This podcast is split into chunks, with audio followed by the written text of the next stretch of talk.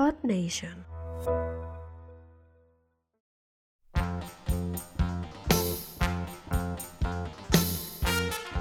Hola, què tal? Terrícoles, namaquianes i guerrers de l'espai. Avui és 9 de maig. Sabeu el que vol dir això? Efectivament, avui és el Goku's Day, el dia d'en Son Goku. Bé, potser algú està escoltant això un altre dia, però jo estic gravant això el mateix dia d'en Goku, com ha de ser.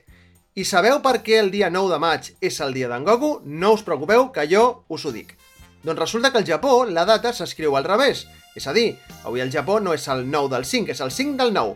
I com 5 i 9 es poden llegir com Go i Ku en japonès, van decidir que aquest seria el dia oficial d'en Goku. Compte, que estem parlant que el Japó és un dia oficial, eh? No com aquí quan celebrem el dia de l'orgull friki el 25 de març, que sí, els friquis ho celebrem, però no és oficial. És de març o de maig? No me'n recordo, és igual. Al Japó sí que és oficial el dia en Son Goku. És un dia oficial, certificat i registrat per l'Associació d'Aniversaris del Japó. I per aquest motiu dedicaré aquest podcast a explicar-vos algunes curiositats d'en Son Goku. Ja vam dedicar el quart episodi en Son Goku, si recordeu, us vaig explicar els cops que en Son Goku ha plorat al llarg de tota la història de Bola de Drac. Però avui coneixerem una mica millor el nostre heroi amb dades tretes, tant del manga i l'anime i també de distintes fonts, com internet o el compendi 4 de la superenciclopèdia de Bola de Drac, que està editada en català. Anirem mesclant la seva vida amb curiositats tant d'en Son Goku com de la sèrie que potser no coneixies i veurem al final tots els cops que en Son Goku ha sigut derrotat. Esteu preparats i preparades? Comencem!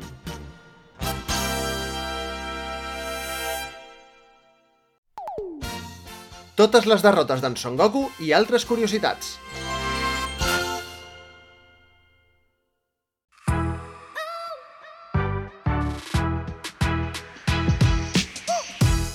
En Son Goku és un guerrer de l'espai nascut l'any 737 al planeta Vegeta de l'univers 7. A la seva etapa adulta fa 1,75 metres d'alçada i pesa 75 quilos. El seu nom real és Kakarot i la seva passió és trobar rivals forts i enfrontar-s'hi. No li té por a res. Bé, sí, a dues coses, a les agulles i a la xitxi quan s'enfada. No té un menjar preferit, li agrada de tot, i el seu vehicle preferit, tot i que sap conduir, recordeu que es va treure el carnet amb en cor petit, és el núvol Quinton. El núvol Quinton li va donar el fullet tortuga per salvar la seva tortuga, i el primer cop que en Son Goku va fer servir en Quinton va ser a l'episodi número 3 de l'anime i l'última vegada a l'episodi número 75 de Bola de Drac Super. A més, per si no ho sabies, el núvol Quinton se li pot cridar des de qualsevol espai obert i no pot volar a una alçada més alta que la Torre d'en Karin. Continuem. En Son Goku és el protagonista indiscutible de Bola de Drac. És el segon fill d'en Bardock, un guerrer de l'espai de rang baix i que just abans de que el planeta Vegeta fos destruït, ell i la seva dona Gine van enviar en Goku, bé, en Kakarot, al planeta Terra.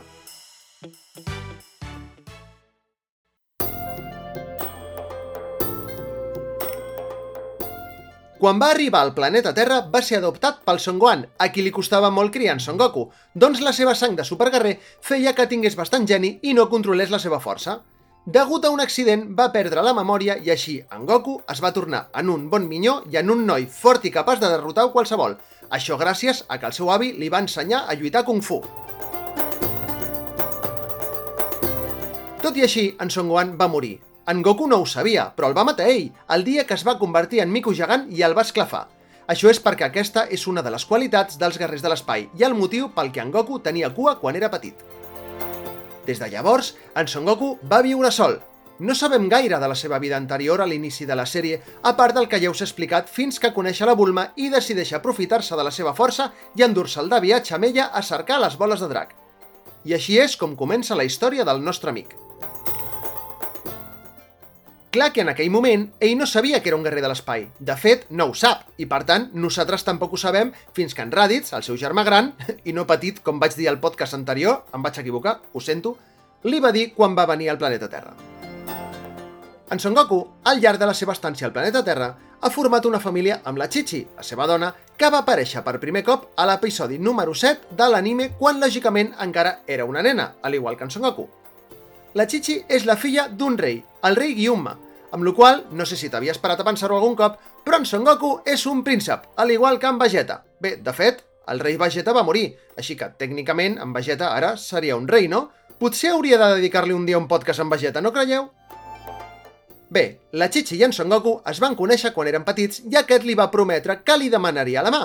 Però sembla ser que en Son Goku no sabia molt bé el que volia dir això, així que no es van tornar a veure fins que el torneig de les arts marcials número 23, on la Chichi va participar per anar a trobar en Son Goku, que al principi no la va reconèixer, però al final li va dir qui era i es va veure obligat a complir amb la seva promesa i es van casar. Un any després, van tenir un fill, en Son Gohan, en honor a la vida d'en Son Goku. I anys més tard, en Son Goten, que en aparença és exactament igual que en Son Goku quan era petit. Aquí no hi ha cap dubte de que en Son Goten i en Son Goku són pare i fill. Amb en Son Gohan no et sabria dir, perquè el seu cabell sempre m'ha recordat més amb Yamcha. En fi, aquest tema ho tractarem un altre dia. Per cert, la Chichi ha mort només un cop durant tot Bola de Drac, i a més d'una manera molt tràgica, i és quan el monstre Bu la va convertir en un ou i la va esclafar. Això clar, si no tenim en compte quan a Bola de Drac Super en Freezer va fer explotar el planeta Terra i va morir quasi tothom. En qualsevol cas, ja sabem que a Bola de Drac morir és només un tràmit que s'ha de passar per tenir certa rellevància a la sèrie. Després et tornen a revivir i ja està, eh? Aquí no ha passat nada. Molt bé, si continuem amb la família, la Chichi i en Son Goku no van tenir més fills, però sí una neta, ja que en Son Gohan va tenir una filla amb la Videl, tot i que ara no sé si en Son Gohan i la Videl es van casar. Però bé, aquesta neta es diu Pan i és una de les protagonistes de Bola de Drac GT. Per mi, un personatge molt peculiar i que m'agrada molt i que sembla ser que la propera pel·lícula de Dragon Ball Super Super Hero començarà a tenir més rellevància dins de la història canònica actual. A més, la Videl és la filla del senyor Satan, considerat l'home més fort del món dins dels terrícoles, que no coneixen en Son Goku i la seva tropa, esclar. clar i a més és dels homes més rics del món. Vaja, que en Son Goku amb la filla d'un rei, en Vegeta, fill d'un rei i amb la filla del de la Corporació Càpsula, en Son Gohan amb la filla d'un paio forrat de calés, en Krilin inclús està amb la 18 que li treu pasta a tothom i es va deixar guanyar contra el senyor Satan al torneig de les arts marcials a canvi d'una milionada. Sembla que els protagonistes no tenen un pèl de tontos, eh?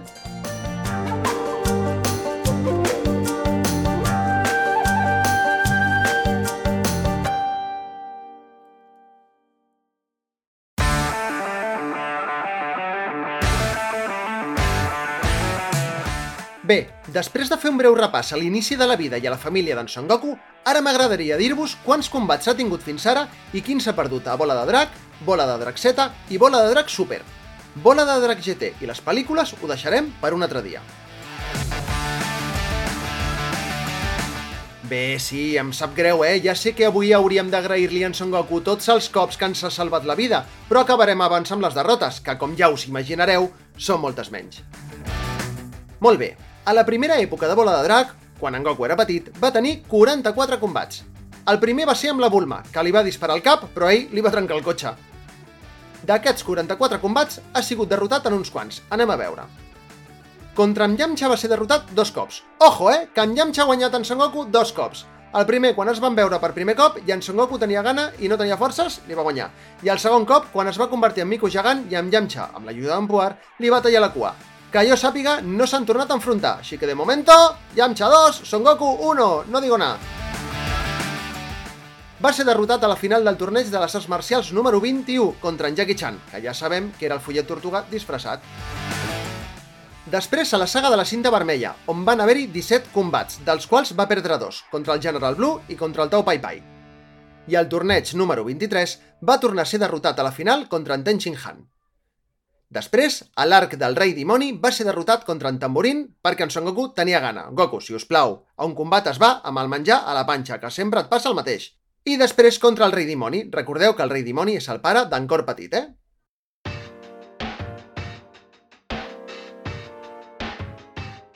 I ara anem amb Bola de Drac Z. A Bola de Drac Z, en Son Goku va tenir 33 combats. El primer de tots el va perdre, i no només això, sinó que va morir. Va ser el primer cop que en Son Goku va morir a Bola de Drac. I va ser contra en Raditz, el seu germà gran. Tot i que va morir per ajudar en Cor Petit a eliminar en Raditz, però va morir, així que ho comptarem com a derrota. No va tornar a ser derrotat fins a l'arc dels androides i d'en Cèl·lula, que va perdre contra l'androide número 19. Bé, contra en Freezer semblava que va perdre, però al final es va convertir en superguerrer i va guanyar, així que no ho comptaré. Contra sí que va perdre també va ser contra un Cèl·lula Júnior, i contra en Cèl·lula recordeu que es va rendir i després també va perdre quan se'l va endur al planeta en Kaito per fer-lo explotar i va tornar a morir. En Son Goku és un màrtir, eh? Però això ho comptarem també com a derrota, ja que en Cèl·lula va ressuscitar ràpidament. I ja està. A la saga del monstre Bu no va perdre ni va morir, així que tothom pot respirar tranquil. Bé, tothom, menys la Chichi, que, que, que la van convertir en un nou. Ara anem a Bola de Drac Super, on va disputar uns 80 o 90 combats. Aquí em perdo una mica la veritat. Si no has vist Bola de Drac Super, ja t'aviso que aquí se vienen spoilers, ¿vale?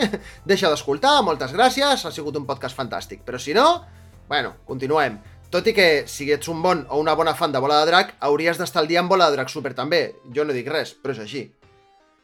S'ha de tenir en compte que a Bola de Drac Super, dos de les sagues són dels tornejos amb altres universos i tota la pesca, així que molts combats duran segons, però són combats.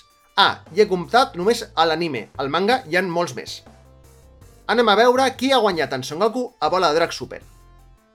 Els seus primers dos combats van ser contra en Bills, i òbviament en Bills li va fotre de pals els dos cops. A l'arc del torneig contra l'univers 6 va perdre contra en Frost, tot i que va fer trampes, però vaja, va perdre. Son Goku, ja has fet molts combats, eh? A la teva vida hauries de saber quan algú fa trampa i quan no.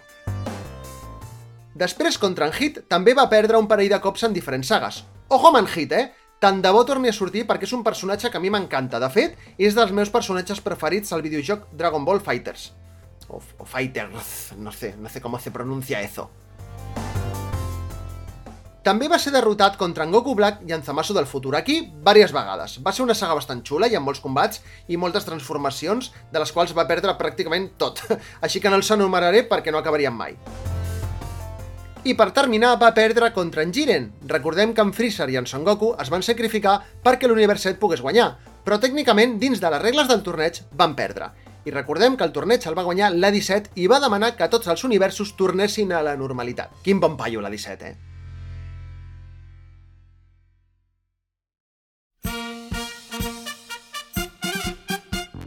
I fins aquí aquest episodi del podcast.